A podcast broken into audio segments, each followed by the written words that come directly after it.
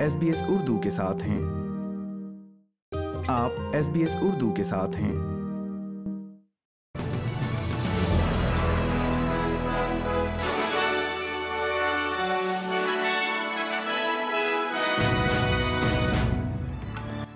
السلام علیکم۔ آپ سن رہے ہیں ایس پی ایس اردو اور میں ہوں افنان ملک۔ آج کی تازہ ترین خبروں کے ساتھ۔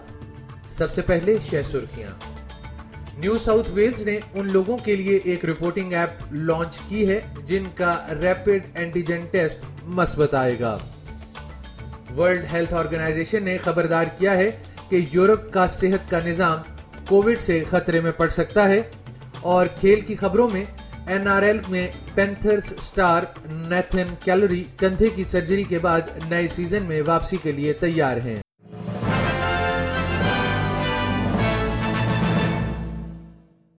اور اب خبریں تفصیل کے ساتھ۔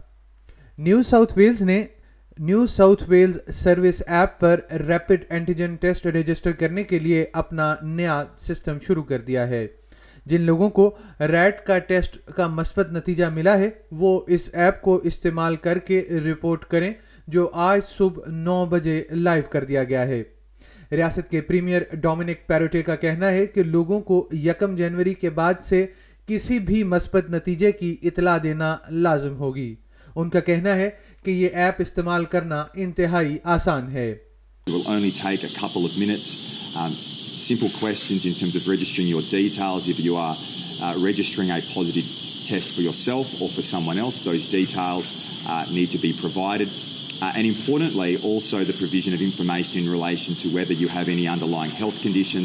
مصبت ٹیسٹ کی رپورٹ نہ کرنے والے افراد کو ایک ہزار ڈالر جرمانہ ہو سکتا ہے۔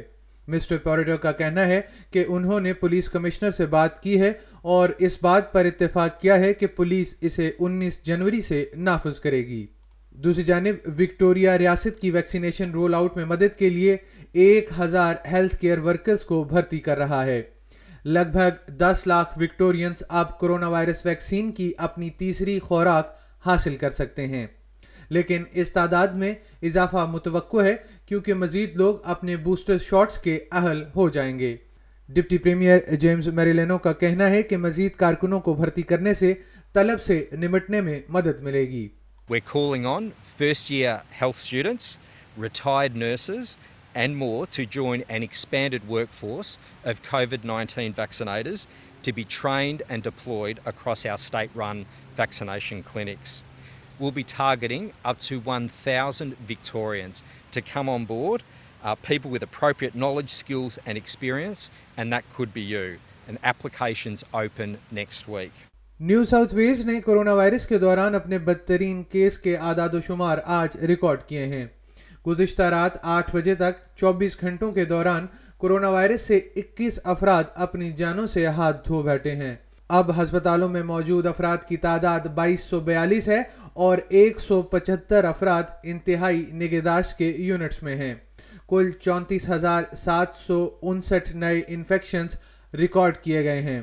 دریاسنا، وکٹوریا میں بھی اکیس اموات ریکارڈ کی گئی ہیں، جبکہ نو سو چھیالیس افراد اب بھی ہسپتال میں زیر علاج ہیں۔ وکٹوریا نے آج چالیس ہزار ایک سو ستائیس نئے کیسز ریکارڈ کیے تھے۔ ورلڈ ہیلتھ آرگنائزیشن کا کہنا ہے کہ جنوری کے پہلے ہفتے میں پورے یورپ میں کرونا وائرس کی اومیکرون قسم کے ستر لاکھ سے زائد نئے کیسز سامنے آئے ہیں۔ ان کا کہنا ہے کہ کیس کی شرح صرف دو ہفتوں میں دوگنی سے زیادہ ہے۔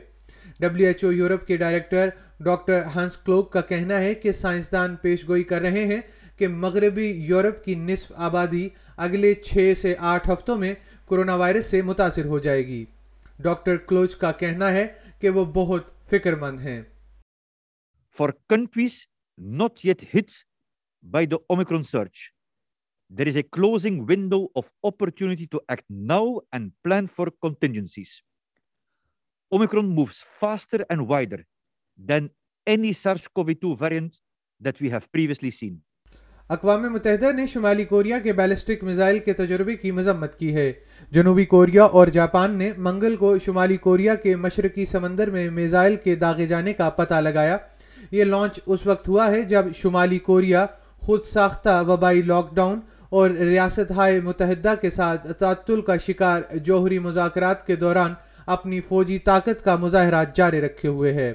شمالی کوریا نے ابھی تک اس تجربے پر کوئی تبصرہ نہیں کیا ہے لیکن اقوام متحدہ کے ترجمان سٹیفن ڈوجاک کا کہنا ہے کہ سیکرٹری جنرل انتونیو گوئٹرس انتہائی پریشان ہیں We've obviously seen um, uh, this launch. Uh, we're very concerned. The Secretary General is very concerned uh, by this latest uh, development and reiterates his call on the leadership in the DPRK to comply fully with its international obligations under all relevant Security Council resolutions and to resume talks with the other parties concerned about the situation on the Korean Peninsula.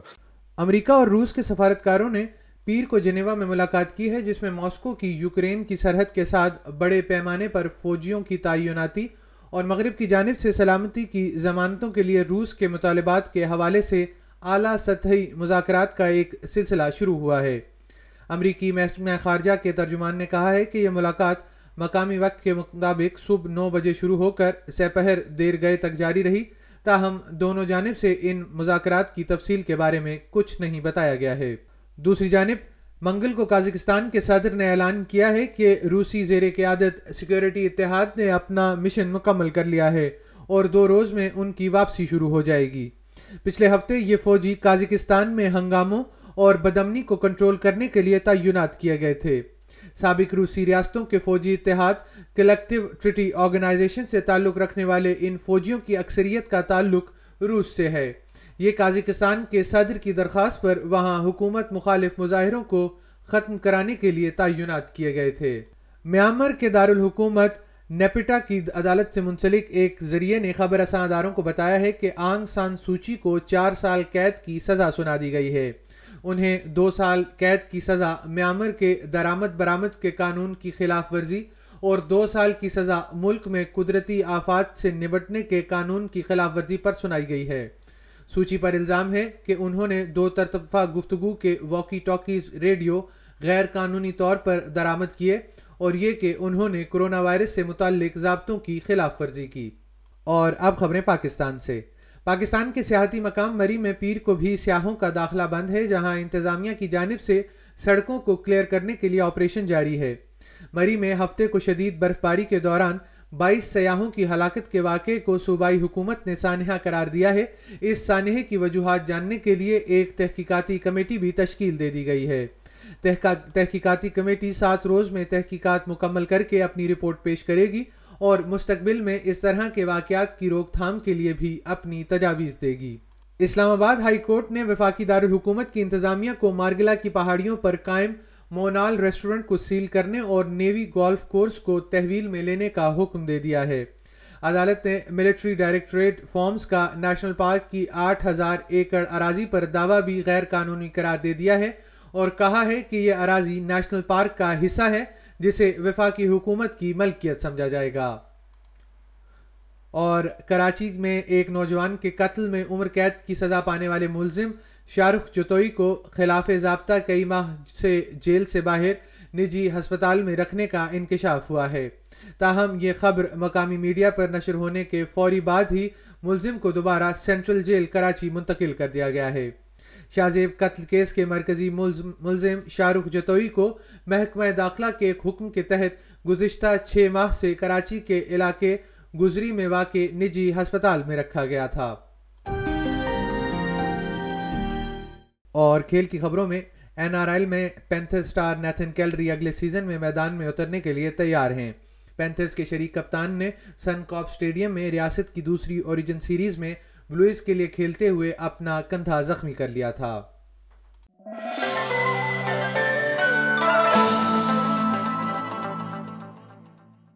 اور Australia کے بڑے شہروں میں کل یعنی جمعرات کے روز موسم کا حال کچھ یوں رہے گا۔ سڈنی زیادہ سے زیادہ ستائیس، جبکہ کم سے کم بائیس ڈگری سینٹی گریڈ بارش کا امکان۔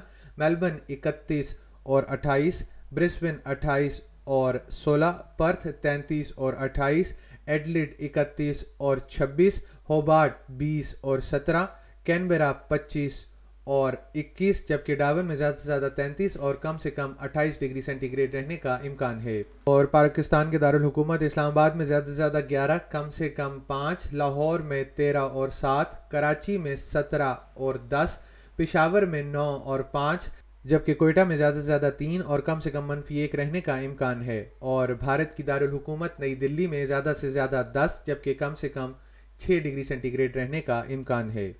اس کے ساتھ ہی آج کا خبرنامہ ختم ہوا۔